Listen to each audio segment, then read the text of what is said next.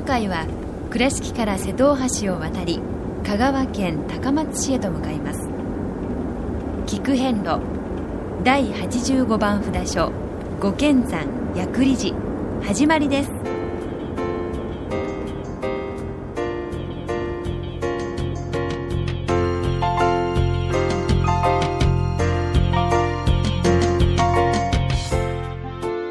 菊遍路。四国88カ所をお坊さんの先立ちのもと一つずつお送りする番組です。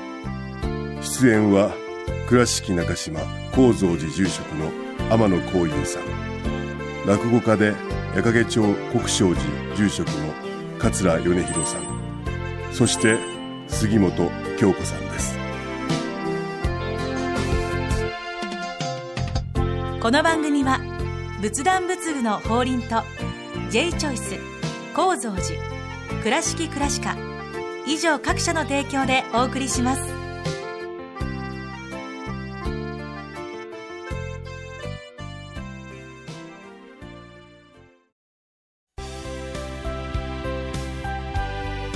仏壇の法輪は井上の法要事業部として仏壇墓地墓石ギフト商品すべてを取り揃え豊富な品揃えでお客様にご奉仕いたします。懐かしい昭和の倉敷。美観地区倉敷市本町。虫文庫向かいの「倉敷倉歯科」では昔懐かしい写真や蒸気機関車のモノクロ写真に出会えます。オリジナル絵はがきも各種品揃え。手紙を書くこともできる「倉敷倉歯科」でゆったりお過ごしください。高蔵寺は七のつく日がご縁日。住職の仏様のお話には生きるヒントがあふれています。第2第4土曜日には子ども寺小屋も開校中。お薬師様がご本尊のお寺。倉敷中島・高蔵寺へぜひお参りください。今薬理事さんへね向かってケーブルカーに乗っております。が、往復900円。結構思ったよりスピードが出てますよねね。上りですけどもね、なんかワクワクしますね。ええ。どんな世界が広がっているのか。だいぶ高く登るんだなって感じですね。あ間もなくう終点でございます。頂上でございます。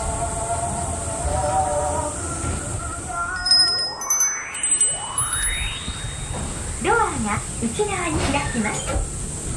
オレンジ付近の方は一歩下がってお待ち願います。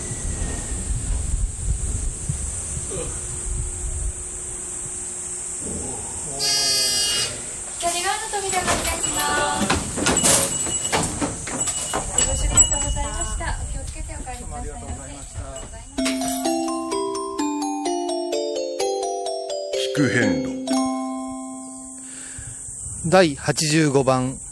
五剣山漢字座院薬理寺様に到着しました。はい。はい。えー、ふもとにですね、えー車を止めて、そこれより先はあ専用車両しか行けませんいう道があります。で、あの、ここへ来るためにはですね、タクシーで登って専用車両を使うか、うんそれからケーブルカーに乗るか、ええもしくはまあ歩くかとはいいうことになります。で、まあ、あの、車で一般的にお参りをされるという方を、おここでは想定してますので、はいでケーブルカーに、えー乗ってみました。はい。えーいかがでしたか？なんかあの高野山に行くみたいでワクワクしましたね。そうですね、高野山極楽橋から高野山駅に行くえ間に、えそないに非日常僕らはケーブルカー乗らないですもんね。まあそういうことで、はいあの、三条駅へ到着しまして、はい。えー鳥居の前に、えー大きなね、ええ。ー薬理寺という書いた、あー石柱が立っておるんではいはいすけれども、これまた面白いでしょ？お寺へこれから参るのよって、いうのにに鳥居があそうって、ですね。その上には、あれ、なんて書いてますか？清い聖という字にそうですね。天でね。小天狗でしょうか？はいあの、宮というのはね、あの、宮殿って言いますけど、ええー密教読みは空殿と言います。はいで、これお宮っていうことですけども、ええ物が宿るという意味です。えですから、えー人の魂が宿る、生命が宿るのが子宮ですよね。はいこの宮ですよね。で、宮と書いたらお宮。はいお宮さんっていう言い方をしますけども、この宮というのがお宮と全て神社を指すわけではなくって、えーこれはあのー仏教でも宮はあるわけです宮はあるわけです。でこの昇天宮というのは昇天様という天部の力強い神様がいらっしゃるんだけその神様が、えー祀られておる場所でございます。ということで昇天宮と。でここではですね、薬理の商店さんっていう名前で、まあ、商店さんというのはもう、お約束事をしたらきちっと現実はい。にしてくださる、はい。ええ。まことこう強力ではい。生々しくて、はい。まあ、お顔もね、ちょっと人とは違います。ね、他と違いますよね。こう象のお顔で体が人の体みたいな、どちらかというとインドの雑貨屋さんに行くとガネーシャってあるでしょ？ええあんな感じ。ああいうイメージで、で、この商天様というのはもう天部の神様、まあ、仏様ですね、ええ天部の中でもですね、まあ、如来、はい。菩薩、はいそれから明王、はい天と、これがピラミッドのようになってましてええ、天部いうのははい毘沙門天、はい弁財天に代表されますところの下に天とつく。はい。これが皆さんのおっしゃるところの神様の世界です。はい。八百万の神です。その中でも強力なインドからあおいでなされた神々もいらっしゃって、その辺弁天さんなんかそうですね。ええが毘沙門さん。はい。よくどこどこの毘沙門さんに虎の日じゃけんいかにゃおえな言うて、はいあの行列ができたりしますでしょう。はい縁起担いだり。うーんもう大体この商天さん、弁天さん、毘沙門さん、この3つはですね、はい各地で何々商天さん、何々弁天さんっていう名前がついてます。ええうん、で、えーその中でも一番強力な方が商店さんです、あまり普段お見かけすることがないですかね、商いや店結構でも生駒の商店さん言いおます。商売なされてる方はね、かなり頼られたりしますよ。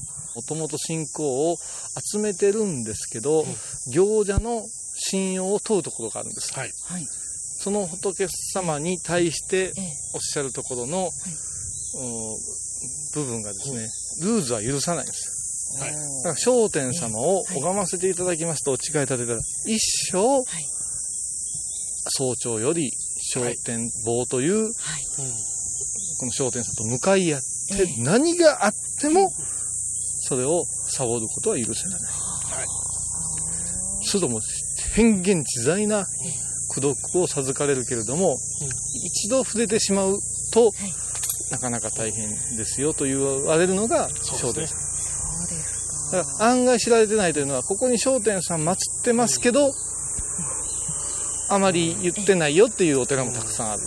そうですね。またあの、名前商店じゃなしに大政歓義店とかね。ですのでね、まあそういうところで、この地域ではですね、ここの薬理さんの商店さんをですね、えー皆さんが信仰を集めてここまで来たと。ただですね、えーこのお寺もですね、一山すべてを指しまして、えー五剣山という、えー別名があります。これはあの、お大師様がわっかりし頃に5つの利権ですね、えーお不動産が持っておられる刀剣が、剣が5つ、このお山を見たときに感じられて、あ、ここなり、ここが修行の道場なりっていうことでですね、で、塔に渡るために、えー焼き栗を8つ埋めて帰ったと。そして旅立ったと言われてて。で、帰ってきたら、それがものすごく立派に育っておって、これ霊剣新たかなりと。だからそれが、えそんな意地悪せんでもって感じじゃないですか。焼いた栗して芽が出るはずがないよっていう、そこではね、それぐらい大変な旅に私は出ますと。あなた、このお栗さん、今の状態のような、あなたのような状態のようなこう芽を出して花を咲かすような愚法、仏法も染める旅に、これからこのふるさとを捨てて、東へ渡ってまいりますということで、8つの焼き栗を植えたわけですよ。覚悟のようなものそうですかね。そして無事帰ってきて、この奇跡的な縁をいただいて、経過砂利から全ての方を授かって、よしと思ってお礼参りをしたら、その8つの栗も張り切って大きくなってたと。その霊剣を味わいに、これから鳥居をくぐって参りましょう。はい。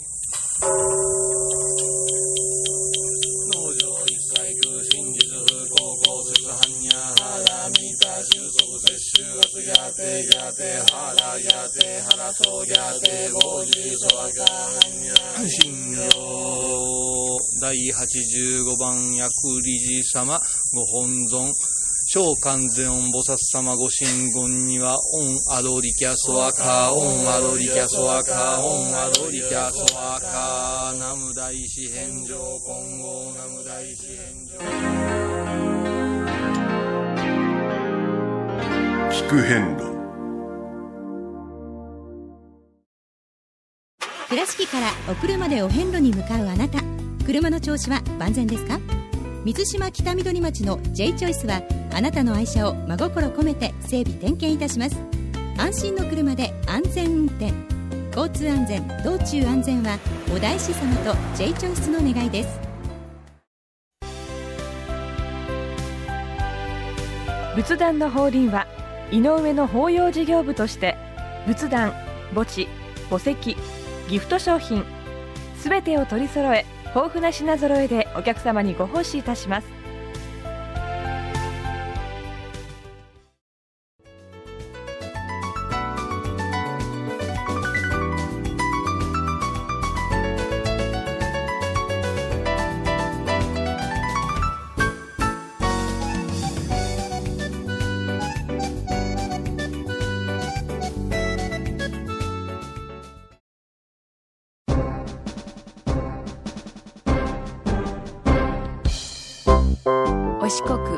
路にまつわる物語。今では見られない風景を織り込んで今では語られない伝説をお届けします。創作小話「デコボコ同業記」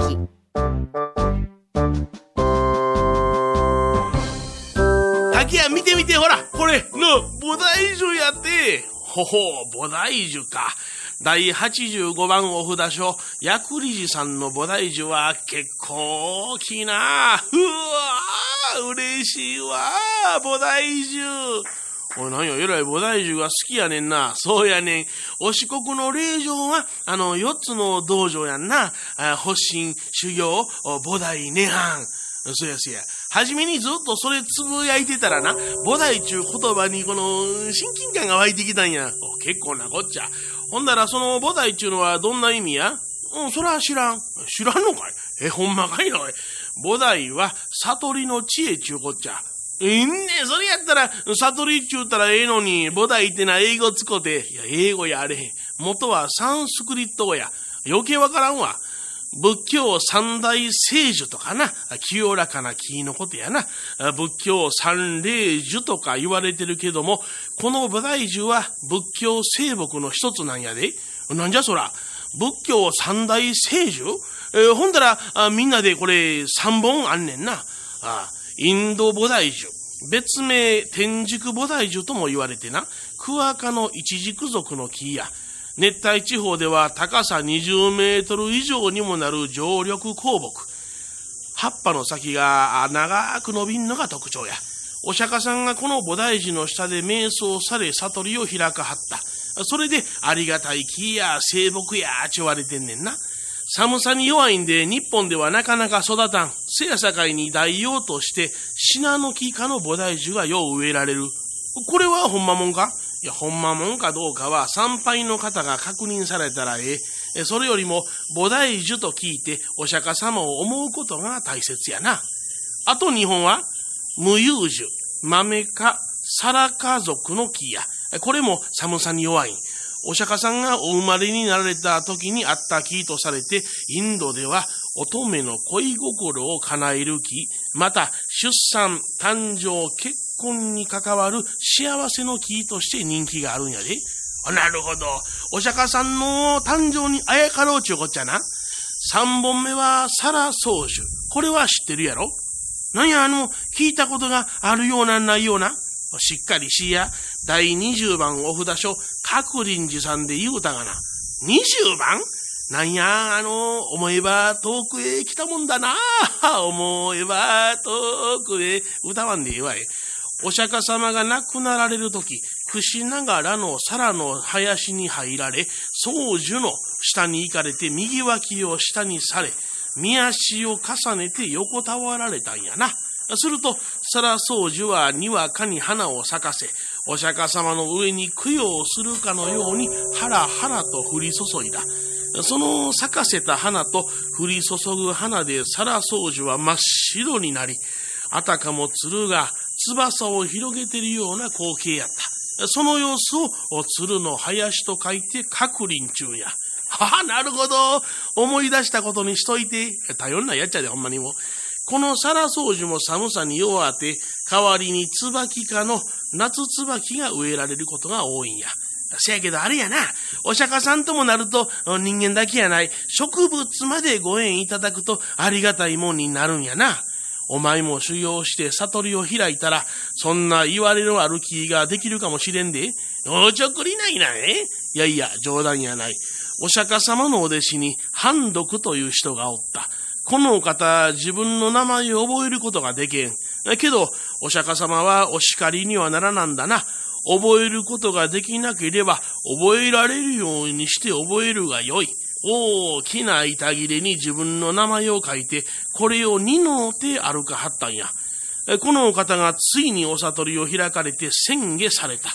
この半毒のお墓の周りに見知らぬ草が生え出した。これが今で言う明画や。そこで草冠に名を担うと書いて明画と読む。また、明画を食べると不思議と物忘れをするとも言われる。ほう、おもろい話やな。お釈迦さんのお弟子さんやな。どうや、お前もまだ可能性はあるやろよっしゃーなんか今日は気づきの日やな。ほほ、その道端のその花、お前を記念の花にしたるわ。え、どれどれ？アホ、それはもう千五家、食虫植物やがな。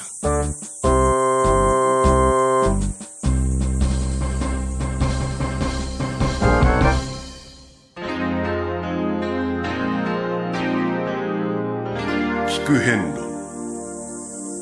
はい、えー、今ですね、えー本堂と、ええ。それからお大師堂、はいはい。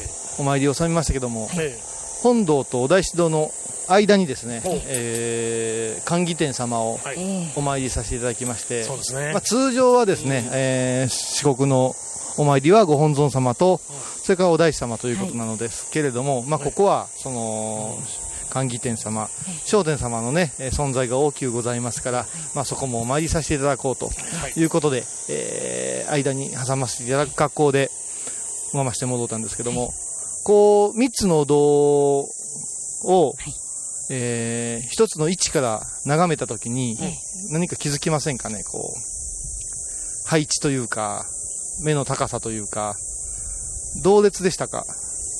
えっとですね、本堂が高いところに。そうです。はい。はい。そして、あれも、寛義天様はちょっとはい低い位置ですかね。そうですねはい。で、もう少し、こう、下ったところに、お大師堂があるんですね。結局、その、高さ位というところがはっきりとありまして、その位置をちゃんともう決めておるわけですよ。で、先ほども言いましたけども、聖天様という神様はですね、えーこう、ある意味、よく言うことを聞いてくださるけれども、怖いと、え恐れられてるわけですね。それは、何に恐れるか言うたら、こっちの意志が負けるんですよ。当然なことなんですよ、行者ならば。毎日、一日たりと決まった時間にお供物をあげて、休まずに死ぬまで拝み通しますって、当たり前のことなんですよ。それを、できん言うて言うてしもうて、裏切ったら、商店さんの罰が当たるなんていう若造がおるんですけれどもそれは、何言ってたら、当たり前のことじゃん、っていうことになるんですよ。であのやはりそのくらいきちっと濃厚で密接なるあ修行を積めば、仏様も神様も振り返ってくれますよという裏返しだと思います。で見ていただいた通り、えーお供え物の大根とか、はい。それから油菓子のですね、えー模様が門となって門幕に描かれておったり、実にですね、えーまあ、生々しいというか、リアルな、そうですね。はい、あの、お供えの仕方をしてて。で、今日ね、ああの、例えば皆さんもこれからですね、商店さんや弁天さんや、毘沙門天様や天のつく、うね、功徳のあるところへお参りした時の、お参りの仕方というものをちょっとお話しさせてもらおうかと思うんですけども、これは必ずですね、その神様が、えーお一人で立ってるということはないんですよ。この信号密教寺院におきましてはですね、必ずその前後上下にですね、お大師様が祀ってあったり、またその上にご本尊様がいらっしゃってですね、でここも多分あのー、ヤクリさんにお参りした人に、誰がご本尊さんでしょうって、商店さんって手が上がると思うんでしょうな。実はそうではなしに、観音様。小観音様なんですよ。そこへきちっと、まずは、言行を、お供えを申し上げて、今日はこの後、ね、商店様をお参りさせていただきますという気持ちで、私は商店さんと向かい合うほど、はい、えー、修行が立っておりませんけれども、えー、その補足の部分はどうぞあのお守りくださいませんかっていう都合のええ話ですけどね、えー、そういうふうにお願いするような気持ち。仁義ですな。うん。義理を通す。えー、そしてね、もう一つ、商店さんのところに向かい合ったら、はい、商店さん、大変お忙しく、お働きでございますが、えー、えー、私はどこどこどこから来ました、杉本京子、何歳でございます。かっこ数えで。はい。そこ重要です、ね、そして私は今こういうことで、えー、ちょっと悩んでおります。成就させとうございます。私は、今度ここへお参りするまでに、一つのこういうことを、立てを立てて、願を立ててお参りしますので、そして、願いが叶った暁には必ずお礼参りをいたしますので、はい、どうぞお力をお貸しいただけませんかと指針に度胸したらよろしいかと思います、はい、それはいわゆる納め札の、こういつも書いている、うん、そういったことと。もっと具体的なことでしょうね、ね。はい、この四国のお遍路と商店さんをお参りすることはまた別のことです、ただ、まあここでは商店様とのご縁があるということで、はい、そういうお話をさせてもらってますから、はい、それはもうもっと具体的にこうこうこうこういうふうになりたいんですっていうようなことをどーんとぶつけてみたらよろしい、ただそれはあなたがお願いする資格がありますか、お願いが叶った時にあなたたちは私の功徳に対してどういうふうな感謝？感謝というのは、謝礼をくれと言うてるんじゃなくてに、私たちが商店様を通じて、どういうふうに世の中に、この代わりに、商店様のお代わりに働けるかということをお待ちくださる。それができんかったら、そんなためにお前たちに功徳を授けたんじゃないぞ、こらって、げんこつが飛ぶぞというのが、天部の方々の、うん、だからあっからさまに怖がることもないし、えー、軽んじて、はい、何もかんもあっちもこっちもっていうのもおかしいなというのが、まあここの、伽藍配置から見るところのお参りの方法、えー、この辺りが分かってたら、あの自社へ参るとき、またあの考え方がちょっとね、変わるというか。あの、がんをかけるというのは、本当になんか大切だなと思うのが、なんか自分の中で好きなものをやめるというがんをかけるというのは我慢をしますということですよね。身を慎みますということですよね。何か世の中のためにためになることをしますというのは、その仏法を広めるということですよね。常にその良いことをしていく、身を慎むということががんに変わるんですよね。自分勝手なことを願掛けするもんじゃないですよね。うん。えー、だから、いやいや、ご飯半分にしますでもええし。そうです好きだったらね、うん、朝、三願余分にお勤めいたしますでもええと思う、うん。うん、そこはさまざまなレベルがあると思いますので、え。ー、まあ、その辺りを含んで、はい、あの自分なりにで、まあ、ものを相談する、お願いするなんて人間一生に一遍あるかないかぐらいがよろしいかと思いますわ。何もかんも何もかんもね。右も左もどっち行ったらええかいうところまで依存してしまうと、それはそれでちょっと間違った方向に行くから、神仏に頼るなんていうのは本当の大変な時、本当に一皮むけないかん時じゃないかなと、ちょっとそれは思います。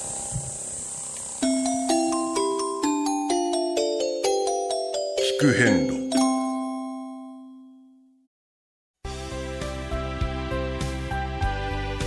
仏壇の法輪は井上の法要事業部として仏壇墓地墓石ギフト商品すべてを取り揃え豊富な品揃えでお客様にご奉仕いたします。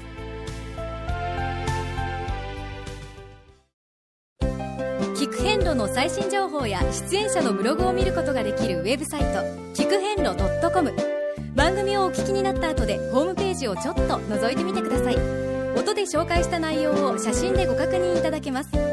まずは「聞く編ロ」とひらがなで検索。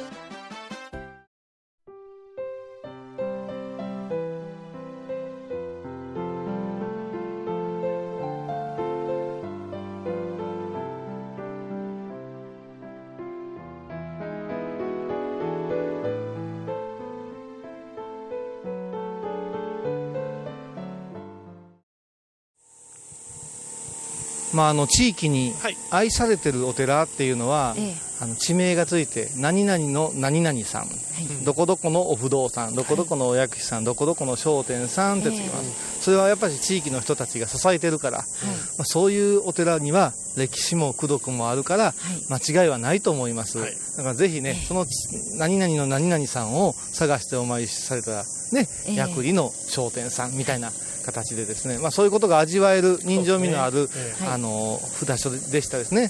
はい、さて次回は第86番札楽山志戸寺様にお参りいたします、この薬理寺様からは約7キロ歩くと90分車で20分の道のりです。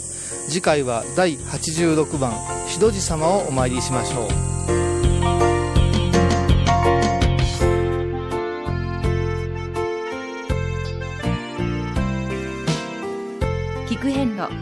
今回は第85番札所五剣山薬理寺をご紹介しました。薬理寺は香川県高松市にあります。では倉敷からのルートです。まず瀬戸大橋を渡り高松自動車道の高松男子インターチェンジで高速道路を降ります。高松市内中心部へ車を走らせ番町交差点から国道11号線を東へ。7.3キロ進んだ群れ交差点を鋭角に左に曲がりさらにすぐの交差点を右に曲がってください。一つ目の信号を右に曲がっておよそ1.5キロで薬理ケーブルの薬理登山口駅に到着します。薬理島ではケーブルカーでおよそ4分です。それでは次回も一緒にお参りしましょう